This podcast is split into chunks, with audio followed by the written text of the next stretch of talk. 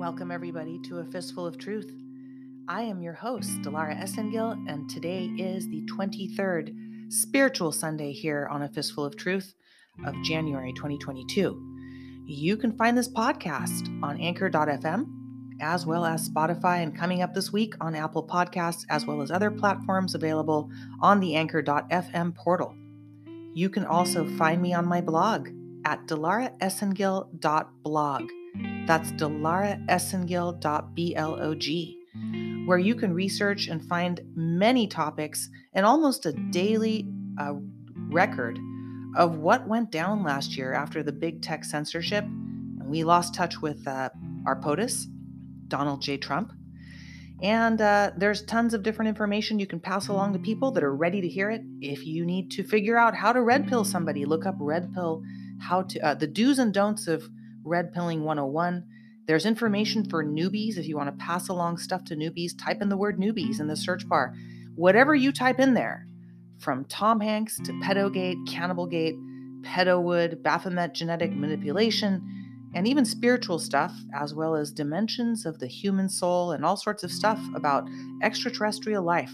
You can do your research on the blog and go from there. And I encourage you to look at other sites, but use your discernment and stay away from the clown posse because the circus is always in town. Please don't forget to sign up on the blog.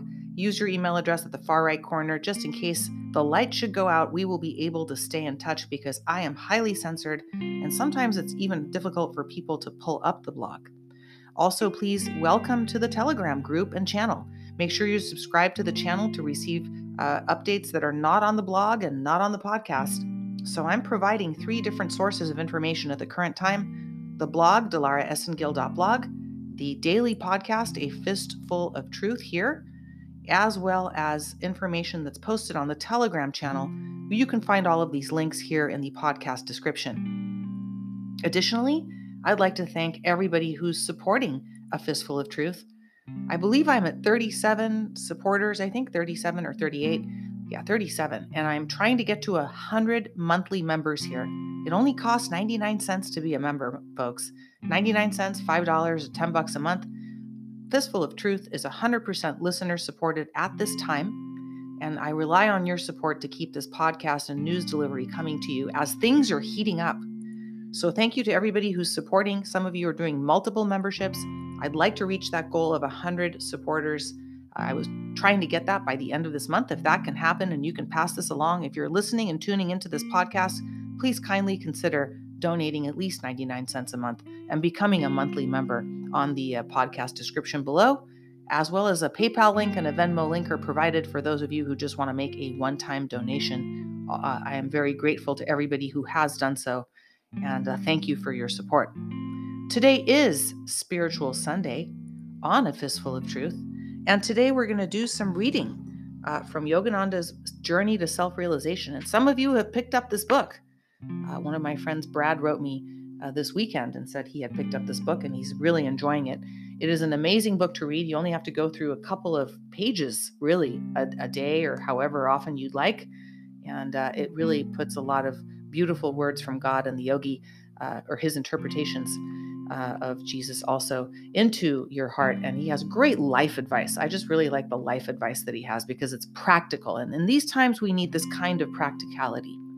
So, uh, there is a lot of selfishness going on right now and there's a lot of people that are you know highly narcissistic out there spreading disinformation and trying to be in the limelight and really they've permeated the minds of many patriots i'd say the majority of patriots trying to find alternative information out there are listening to the wrong sources and that's very sad but there's nothing i can do except stand alone rather than walk with a crowd of fame fags going in the wrong direction, and offer to you truths daily here on a fistful of truth.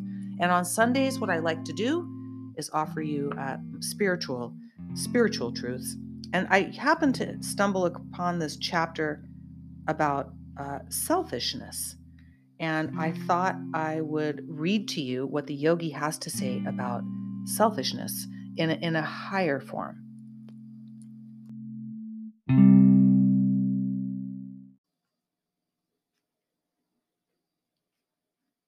This is from the book Journey to Self Realization by Paramahansa Yogananda. And it's called uh, Visions of India, is the chapter Evolving the Higher Self.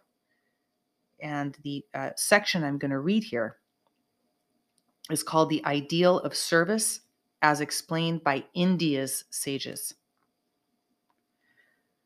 The law of service to others is secondary and corollary to the law of self interest or self preservation, which may be termed selfishness. No sane man ever does anything without a reason. Religious doctrines and instructions may be based either on blind superstition or on real religious experience. The real reason behind the scriptural injunctions to serve thy fellow men and love thy neighbor as thyself, we all know who said that, is that the law of service to others is to be obeyed by all devotees who would expand the limits of their own self. No action is performed without reference to a direct or indirect thought that is selfish. The very giving of service is indispensable to receiving service. To serve others by giving financial, mental, or moral help is to find self satisfaction. If anyone knew beyond doubt that by service to others his own soul would be lost, would he serve? If Jesus had felt that by sacrificing his life on the altar of man's ignorance, he would displease God, would he have acted as he did? No. He knew that although he had to lose the body he was gaining, his Father's favor, and the emancipated rejoicing of his own soul. Such immortal Son, such immortal Son of God, and all martyr, all martyrs and saints make a good investment. They spend the little mortal body to gain immortal life. Nothing worthwhile is gained without paying a price. Thus, not even the most self sacrificing act of service to others can be shown to be done without any thought of the self. It is logical, therefore, to say that higher selfishness, or acting for the good of the higher self, rather than service to others without the thought of self, is the motive of life. Man knows that he must give service to others or otherwise he cannot rightly receive service from them. All beings are to some degree interdependent. If farmers gave up agricultural work and businessmen gave up their service of transportation and distribution, not even the renunciant would maintain himself. Nowadays, with increased population and wealth, even forests are divided all and owned by big landlords, landowners who placard the trees with sign warnings the trespasser that he will be prosecuted for coming onto another man's property. So, the renunciant cannot logically say, I will not work or earn my living. I will subsist on the wild fruits of the forest. He must contribute some service for which, in return, he is entitled to receive material sustenance. Hence, service given and received, whether by the businessman who serves in a material way or by the spiritual renunciant who serves in a divine way, has reference to the goal of a lower or higher selfishness. Three kinds of selfishness evil, good, and sacred. We should, however, clearly distinguish the three kinds of selfishness evil, good, and sacred. Evil selfishness is that which actuates a man to seek his own comfort by destroying the comforts of others.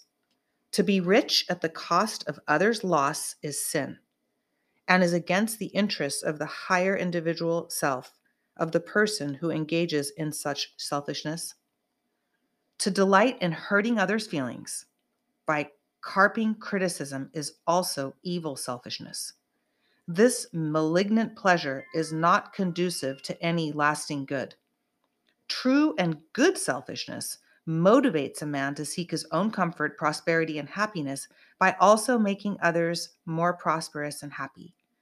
Evil selfishness hides its many destructive teeth of inevitable suffering beneath the apparently innocent looks of temporary comfort assurances. Evil selfishness encloses one in a small circle and shuts out the rest of humanity. Good selfishness takes everybody along with one's own self into the circle of brotherhood. Good selfishness brings many harvests, returns services from others, self expansion, divine sympathy, lasting happiness, and self realization. Good selfishness should be practiced by the businessman who, by sincere, honest, wholesome, constructive actions and labors, enables himself to look after his own and his family's needs and provides a useful service to others. Such a businessman is far superior to the one who thinks and acts only for himself with no regard for those he serves or those dependent on him for support. The latter is acting against his own best selfish interests. for according to the law of cause and effect, he himself will be in, the, in time attract suffering. The wealth of many misers is left to relatives who often squander it on wrong self indulgences. Such selfishness, in the end, helps neither the giver nor the receiver. To avoid the pitfalls of evil selfishness, one should first follow and establish himself in the pattern of good selfishness, wherein one thinks of his family and those whom he serves as a part of himself.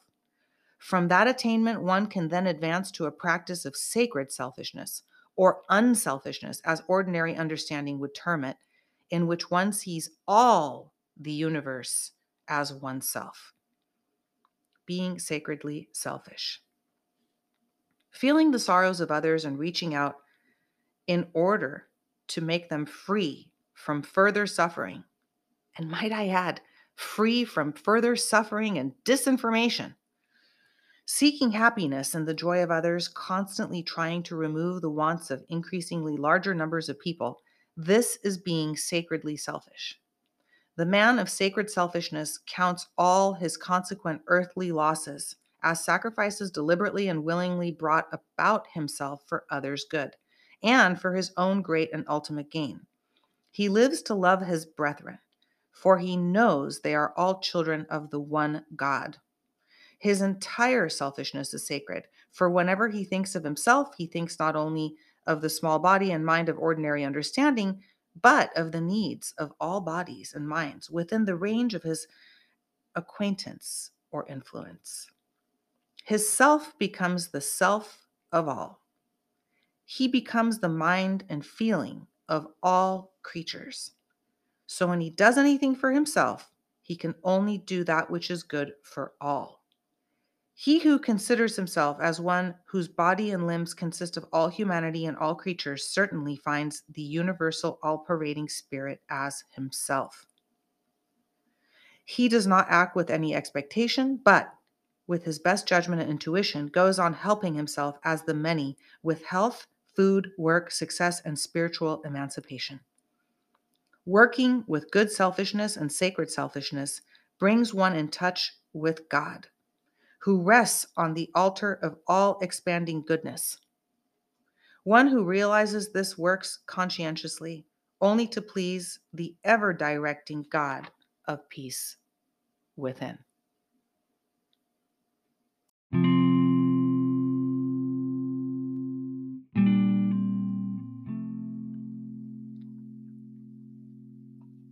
Wise words from a yogi. Highly recommend this book and any of Yogananda's teachings. Uh, pour only good thoughts into your head and stay away from thoughts that are impeded upon your consciousness by negative people because all they will do is drag you down and decrease your vibration. Although it is difficult in this time to have to sift through these you know, not so easy bits and crumbs of information. Once we see the whole picture, we don't need to dwell in the depths of darkness from which we emerge once we realize, you know, what has happened. What we need to do is take a look at the information, absorb it, understand it, and move on.